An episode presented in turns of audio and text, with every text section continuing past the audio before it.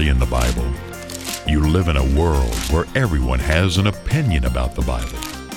Of what values are your beliefs if they are not clearly found in the pages of your Bible? The question we must ask is Are your opinions and beliefs really found in the Bible?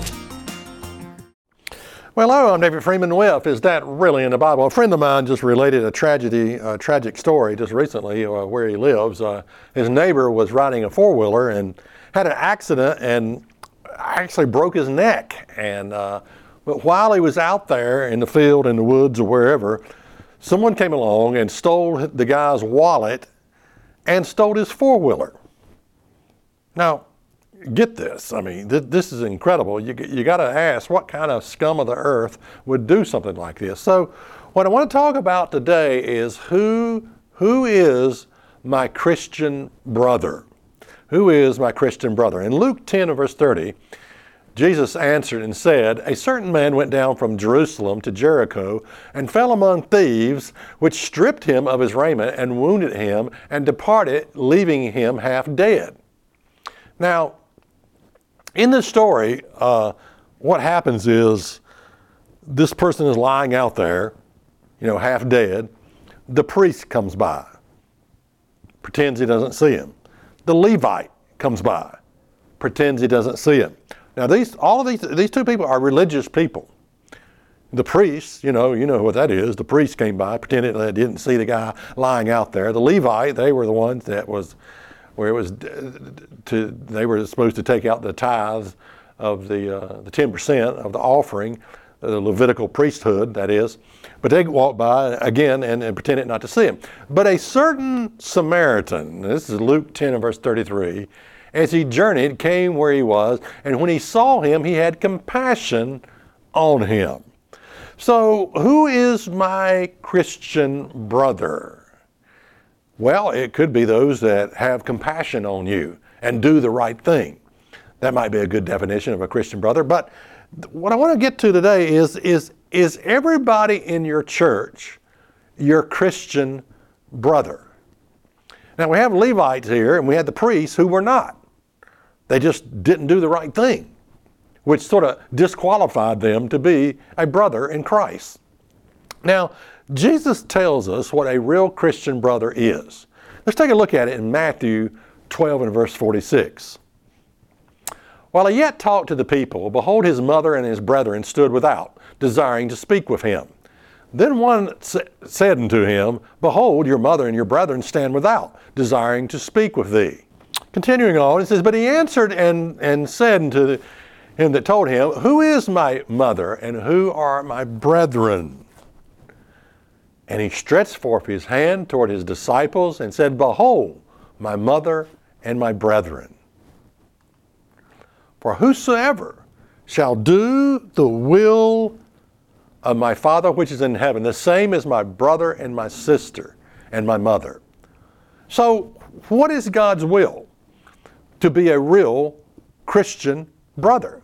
That is God's will, that you be a real Christian brother. Would a Christian brother find a guy who had broken his neck, had a four wheeler accident, would he go out and steal his wallet and steal his, his, his four wheeler? Well, of course not.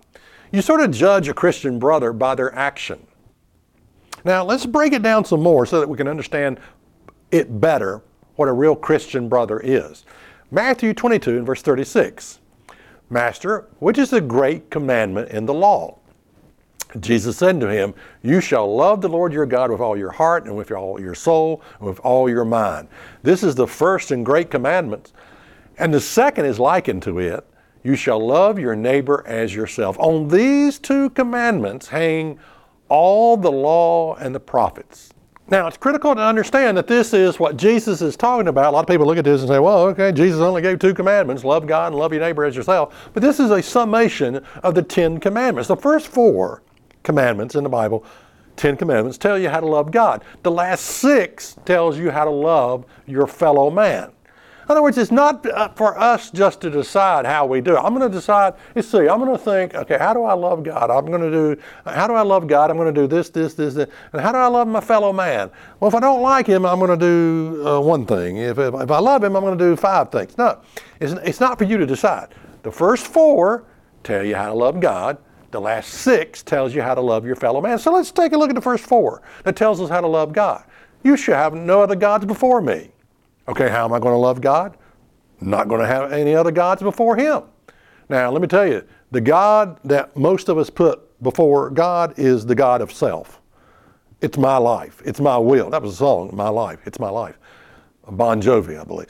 Okay, uh, no, that's the God that most of us put in front of God, God of self. All right, second one, you shall make yourself, you shall not make yourself an idol. Okay, what's an idol? Well, idol can be anything. It can be your car.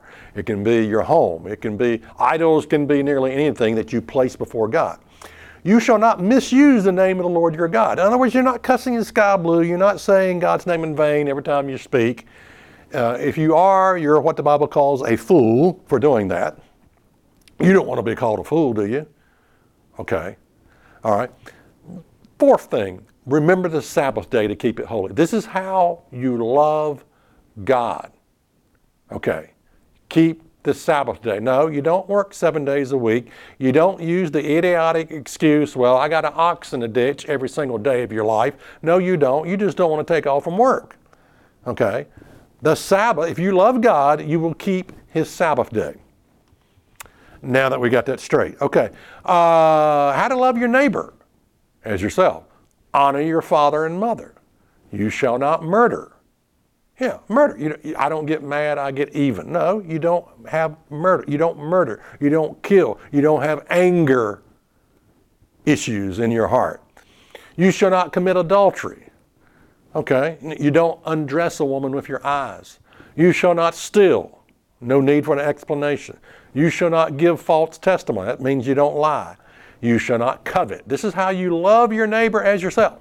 So, who is my Christian brother? Well, it starts with the Ten Commandments. By keeping the Ten Commandments, this is how you love God, this is how you love your neighbor as yourself. Now, Jesus, a lot of people overlook this. Jesus makes the commandments more binding. You know, a lot of uneducated people think Jesus did away with the law of God.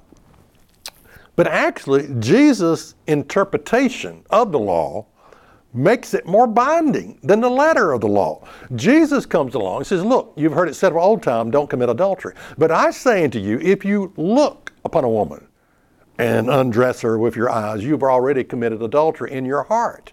So answer this question which is more binding?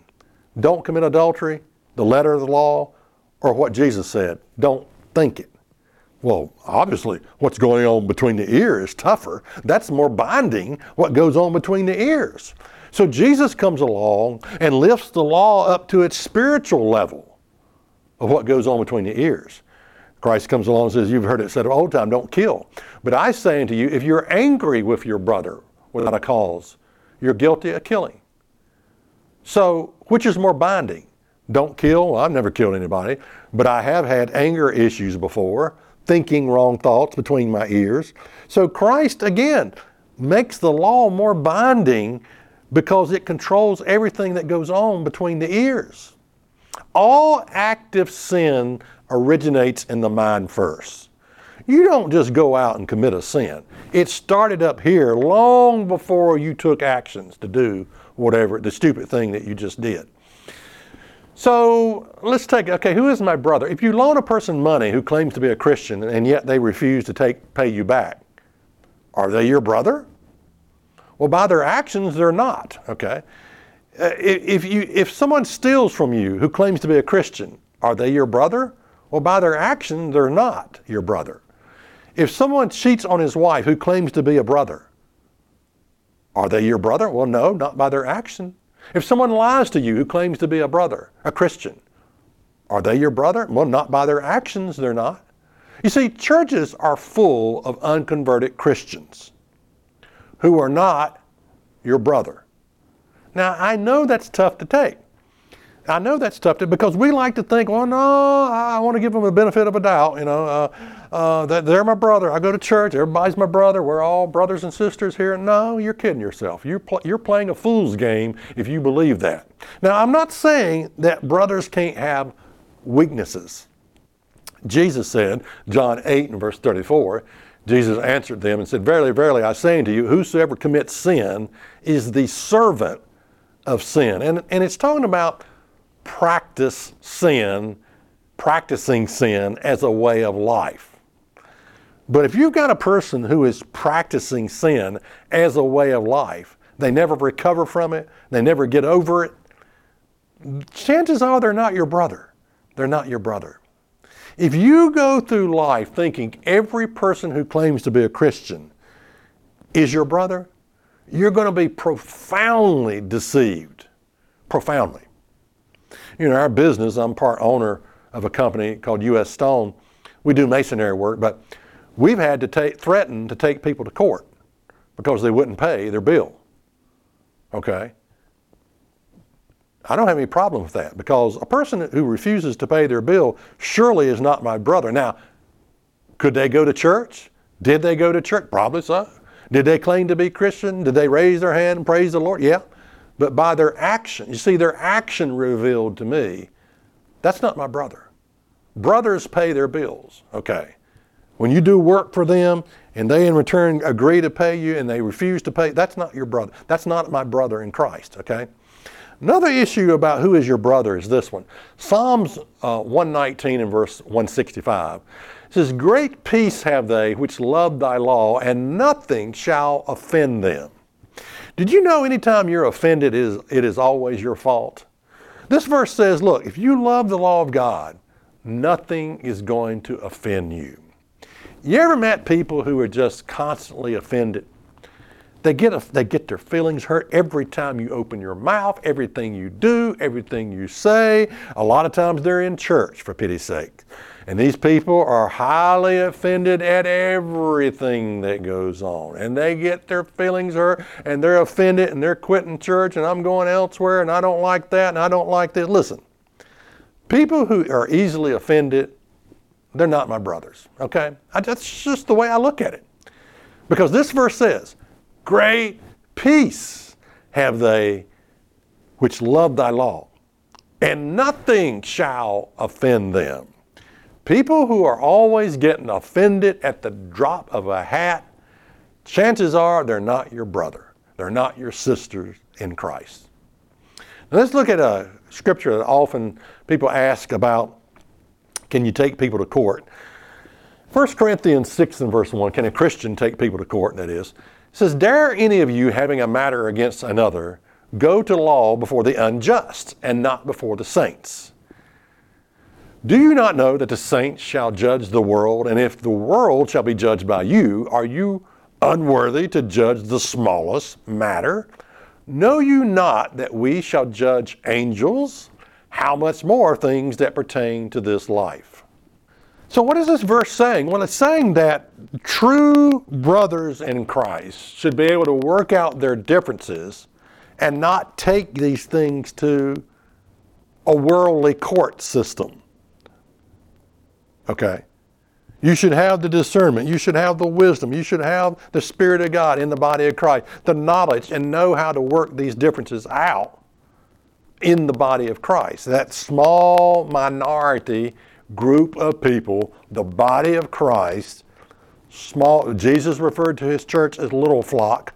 Okay, that small body, brothers and sisters in Christ, should not have to, should be able to settle their differences within the church of God and not take things to a court of law. That's what Paul is saying. But let me emphasize I am talking about true brothers in the body of Christ. So let's ask this question well, what is a true brother in the body of Christ? Well, I'm going to give you a list of things right now that I believe is necessary to be a true brother or sister in the body of Christ. A brother in Christ is a person who has been called of God to be a part of the government of God at Christ's return. Okay. God, for the past 2,000 years, has been calling out his cabinet members that will rule and reign with him at his return. Now, if you didn't know this, if all of this is, well, well I thought we was going to retire in heaven. I thought we was going to play harp music the rest of our life. I thought we were going to eat angel food cake up in heaven and gaze into the master's eyes, you know, like a puppy dog looking up into the master's eye, wagging his tail on the hardwood, thumping on, thumping his tail on the hardwood floor, gazing up into the master's eye for all of eternity, doing nothing for all of eternity for the next 10 billion years. That's what I thought. No, no, no, no. No, you, you you're probably not a brother in Christ. At least you're not my brother in Christ. If you believe that. Okay. A brother is a person who has unconditionally surrendered to God. Okay? Unconditional surrender. That's where you come to a point by God's grace and divine calling where you put up your white flag and you say, I surrender all. I'm not offering solutions or anything like that. I just surrender my will to your will. Okay? A brother is a person who has been baptized into the body of Christ and has received the leadership of the Holy Spirit.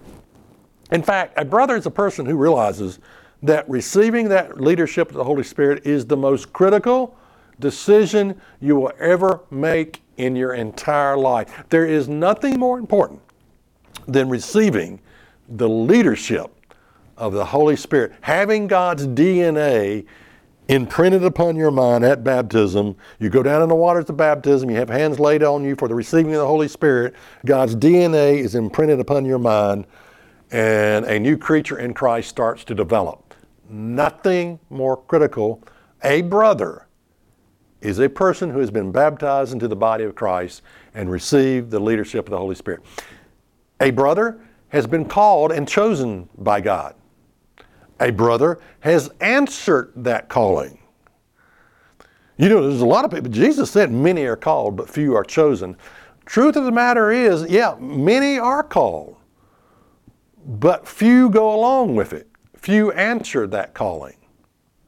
So, a brother is a person when convicted, when God starts to show you truth, when God starts to convict your heart, you don't just cut off the TV, cut off the channel, and say, ah, I'm not bothering with that. You answer the call. You do something about it. You order the material, like should you be baptized, like how to receive the Spirit of God. You actually work up you know, the energy to get off the couch and order the material. All right. A brother is a person who loves the law of God.